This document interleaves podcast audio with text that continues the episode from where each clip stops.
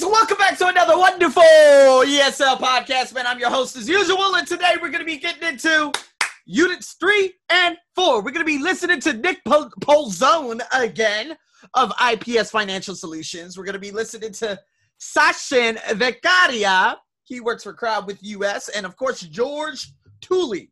He works with, of course, the Burlington Wealth Management. So today we have a lot in terms of investments, but before we even dive into that, here we go.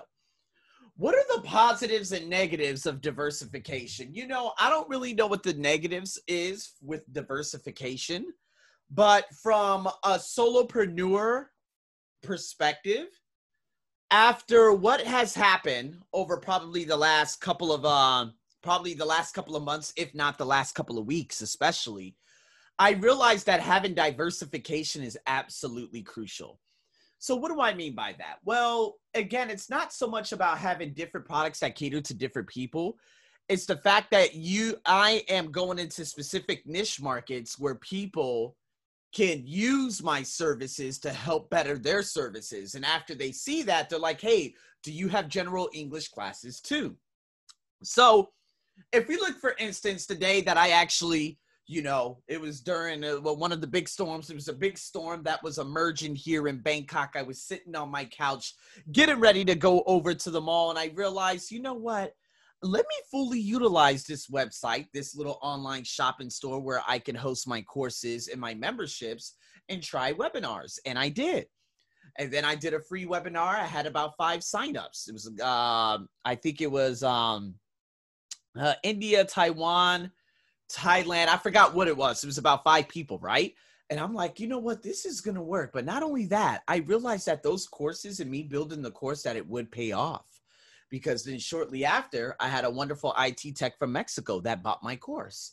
And I said, okay. And then after that, she said, hey, okay, so you have this course. Okay, I need the written expression course too. Okay, I need this. And, you know, after that, uh, you know, do, do you teach general English too? And I'm like, well, that's very interesting. Then I had another wonderful girl by the name of Amanda. Big shout out to you, a chemist from Brazil, and she was like, "Hey, you know, um, you know, I'm learning TOEFL ITP. Thank you so much. I learned a lot from your YouTube." And then she's like, "Okay, I need IELTS, but I need a speaking class. Do you have speaking classes? You know, what what what do you what do you offer?" And I'm like, dude, this all comes from not the hosting platforms such as like Instagram and YouTube, but the fact that TOEFL ITP was the main pusher in that. So because of TOEFL ITP, because I have these different things that are located on YouTube, people are following me to IG, and it's not only that they're interested in just TOEFL ITP, they're interested in much more. That's diversification in terms of a solopreneur. See, if I had only coaching hours, which I did last year, there's not much diversification with this or with that, right? But now that I have webinars and they're very cheap, and I have obviously the memberships that offer so much and then i have the coaching hours on top of that and i have classes too this gives me four things versus just having one thing last year and i realize that i now have assets so in terms of that, I believe that the positives in terms of diversification, if we're talking from a money perspective, absolutely, especially from my perspective. You look at my life and you look at what I've been able to accomplish over the last year. You know, I realized don't put all my eggs in one basket. So, what does this mean? Well, at the beginning of this last year, my main, or, you know, the couple of jobs that I was actually working at, they did not want to adapt to the shutdowns. And because they didn't adapt to the shutdowns, what ended up happening was it, they left me out in the cold and I didn't have any money coming in. I remember, I think uh, the month of April, I had no money the month of May, I had just a little bit. And I'm like, dude, this is getting, what am I supposed to do? So I had to bet on me. I had to create my own online store. So by the time the second one rolled around in January for one month, I was well prepared because I had a client. I had only one client at that time, an international school student here in Bangkok.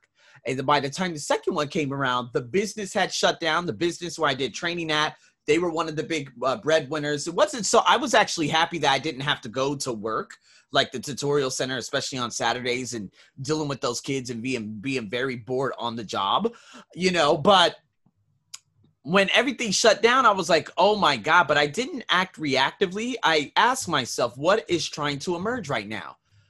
I need to start building assets because this market is not my market and this is not a good market. Although that proved to be wrong over the next couple of months because I ended up hitting, uh, you know, you know, hitting my goal marks in terms of my finances for the month of April and the month of May.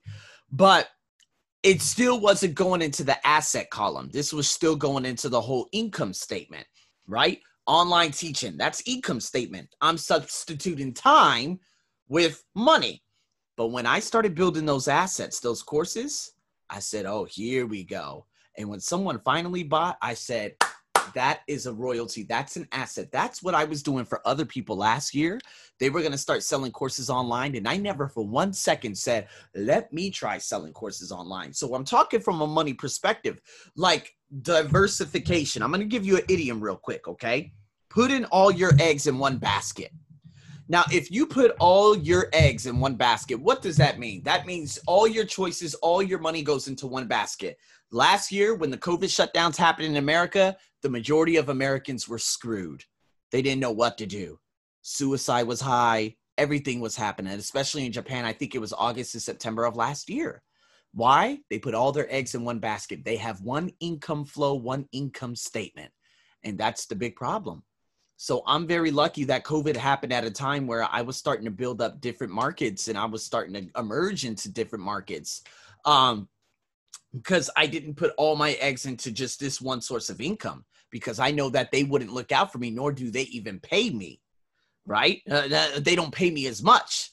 And so making that wage and that same wage over the last seven years, I'm like, no, I deserve a hell of a lot more. I am not doing this wage anymore. Goodbye now that i'm doing a completely different way of you know uh you know i'm approaching this a completely different way. Now i'm really excited because now i see with diversification if two things drop such as what happened in april the company dropped. The main job dropped. And i said oh my god. But then started grading thesis. Had another private student pay the month of May, I had two big, massive paydays. And then finally, royalties and assets started accumulating for the first time in my life at the beginning of the month of June. Do you guys see what I'm saying? So, in saying that, now we're going to listen to these three. You're going to obviously listen. I'm going to dissect some of these things. And um, yeah, and then we're going to go from there. So, again, in saying that, here we go. I think we got uh, Nick coming up right now. So, without further ado, Let's dive in. A diversified portfolio uh, does exactly what it says on the tin. It will give you a wide range of assets cash, stocks and shares, these bonds, so uh, Sorry, property, currencies, commodities. Um, and the idea is I'm going to play uh, that one more time. Okay, what different types of investment would you recommend? A diversified portfolio, portfolio? Uh, does exactly what it says on the tin. It will give you a wide range of assets cash, stocks and shares, otherwise known as equities, bonds, uh, property, currencies, commodities. Um, and the idea is that um, because it's diversified, when one's going down, the, another is going up. It's good to have a diversified portfolio because it just you're not putting all your eggs in one basket. Um, mm. But how much and how you apportion those out is all depending on your risk profile. The more risky um, and the more returns you want, then uh, probably best to put them in things which have got a greater chance of uh, increasing, which um, is basically uh, linked to volatility of those. Uh, if you just want a steady, steady returns, um, then you know things like bonds are very good for that. Mm, okay, tell us about how investment decisions might be affected by interest, interest. rates uh, going up. From an investment perspective, is quite straightforward. Um, it's good if you've got cash on deposit in a bank and you're relying on the interest uh, to sustain your lifestyle. Uh, having said that, if you have a property portfolio with variable rates, uh, interest rates going up mean that you'll be making less profit month to month because your mortgage interest payments to the bank would have gone up. Um, and uh, our job as financial advisors and uh, property advisors will be to um, adjust portfolios to take advantage of higher interest rates. It may well be that uh, you, you would reduce your exposure to variable rate mortgages in the property market um, and you might increase uh, your cash deposits if rates go to a favourable level. Uh, what are the advantages of using a broker rather than selecting uh, using a broker own? or selecting your own investments? I would obviously advocate using a broker. Uh, uh, generally, they're very experienced. They um, have various financial uh, qualifications which are um, demanded by uh, their regulator, and they are regulated. Uh, therefore, the investor has a certain amount of protection. Um, but they also have um, some analytical tools that will help the investor make a decision. Um, in some instances, they can get access to investments that are not available to the retail public, and they could be investments that are good, well, good performers or very low cost investments. Therefore, the cost of the broker is sometimes minimised. The advantage of using a broker rather than selecting your own investment is that a broker should usually have access to products and providers that you may not normally have. Therefore, they can um, give to you a wider range of options when it comes to your investment. Um, also, they should have some degree of uh, expertise in maybe the investments as well, so they can give you some sort of guidance. All right, tell us what you think makes a good broker. A good broker is someone that is honest, obviously, someone that has regular contact with their clients, and I would say treats their client money as if it's his own.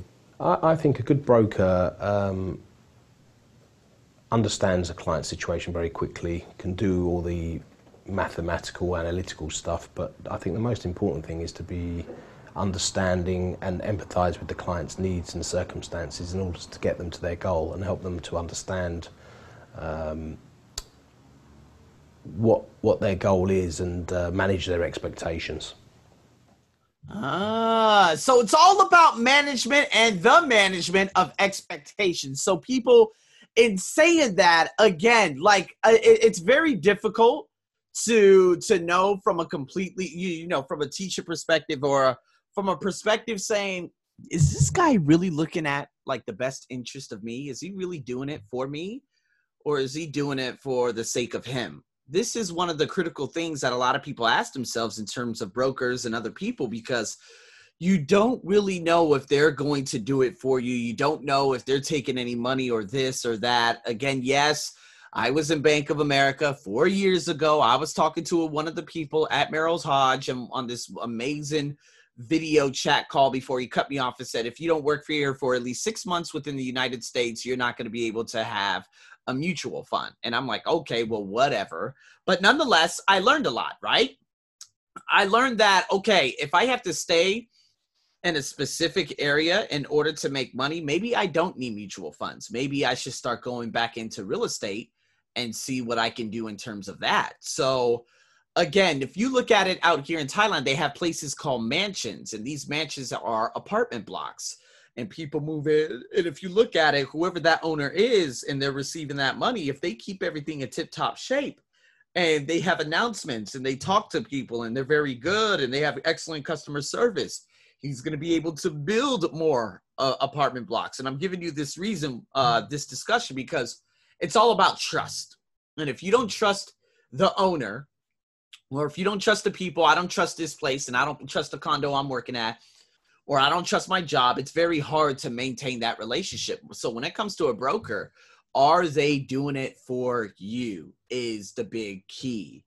And so again, you guys already know how I feel the passive income, building your assets so that you have those assets forever. That's the critical component, you know, but at the same time, if you're one of those people who work in the corporate world and you're looking to save and all that stuff and stocks and bonds and need to see a broker, got to make sure you go to someone who is highly recommended, not just uh, not just someone who believes they know what they're doing. So, in saying that, guys, thank you so much for tuning in to another wonderful investment podcast. I'm your host, as always. Stay tuned for more. Over and out.